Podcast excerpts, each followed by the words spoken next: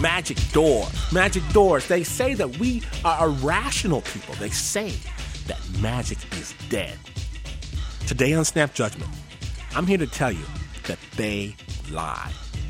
This week, we bump up against the inexplicable and look behind those magic doors when the walls are closing in, when there's no more air left to breathe. That's when people sometimes discover they still have one more card left to play. Take, for example, our next guest, Tahir Shah. Tahir Shah flips the script because sometimes the magic just comes to you, but other times you have to go looking for the magic. I was living in a, tiny apartment in London and very, very miserable because the bad weather, the bad food, everything was was miserable. And I knew there had to be something better. There had to be a, a greener, more wonderful sort of landscape to live in. And I had a, a little toddler, a daughter of two and a half, Ariane, and my son had just been born. I felt this terrible oppression, partly because of the terrible expense of London.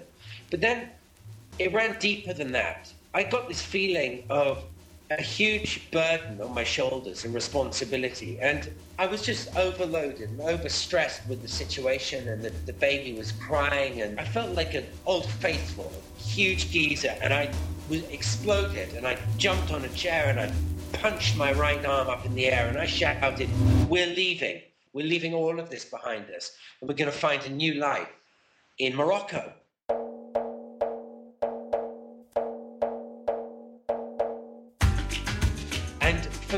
That was the moment of snap judgment. It was the moment that defined the next four or five years.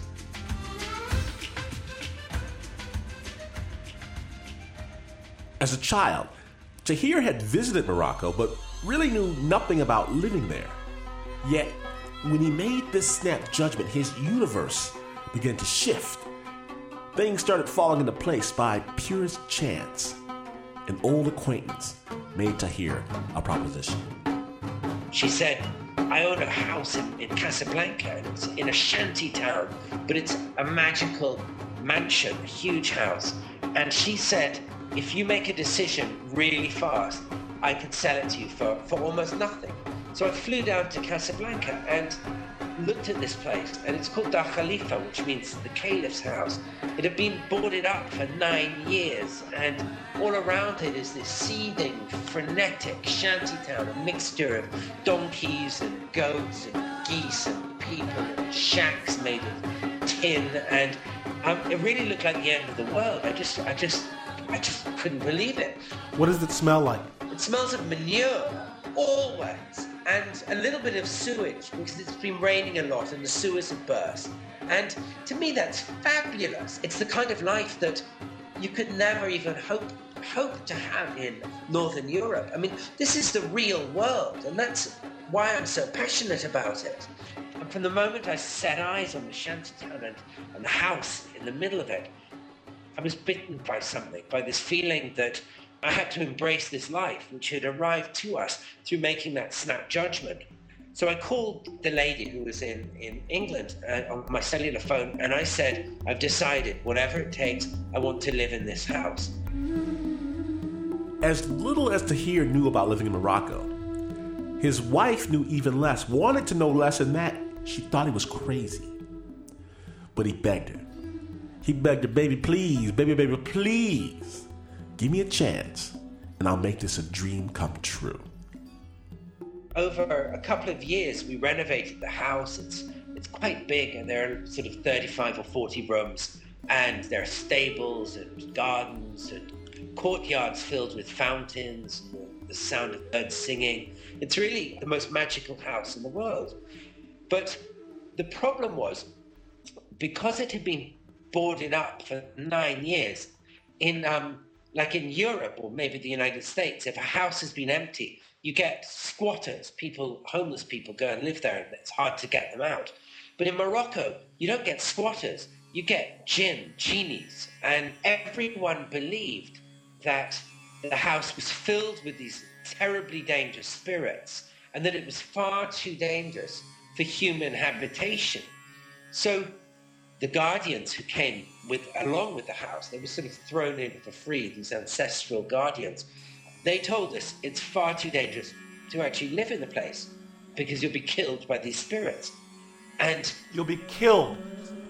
Well, of course, the guardians and everybody else believes you'll actually be swallowed whole in the night by these huge evil spirits.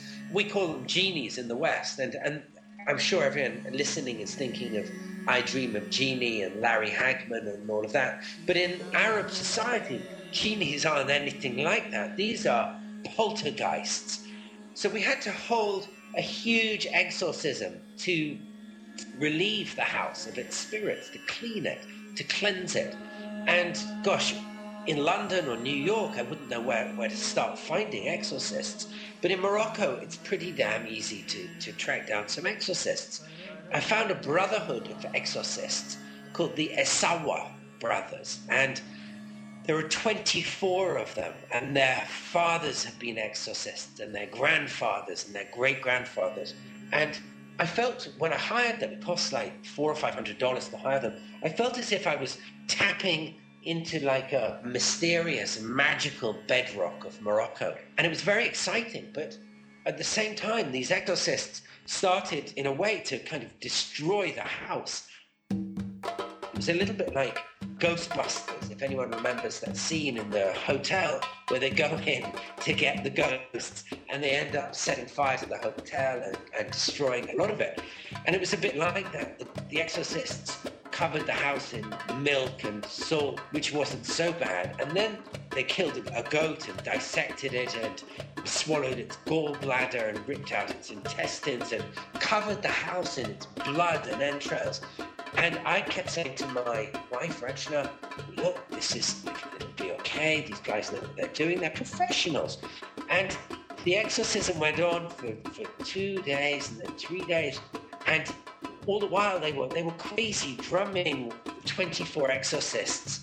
Mad frenzied guys swallowing their own blood and biting their arms and it was like something i'd never imagined let alone seen before.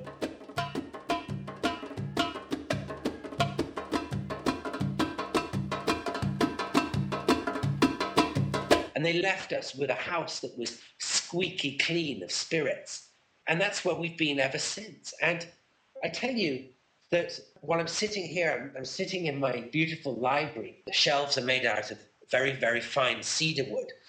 And while I sit here, and I sit here very often pondering the move here and the, the decision that came about to bring us here, I thank God that I listened to the snap judgment in the first place. I listened to my heart and not my head.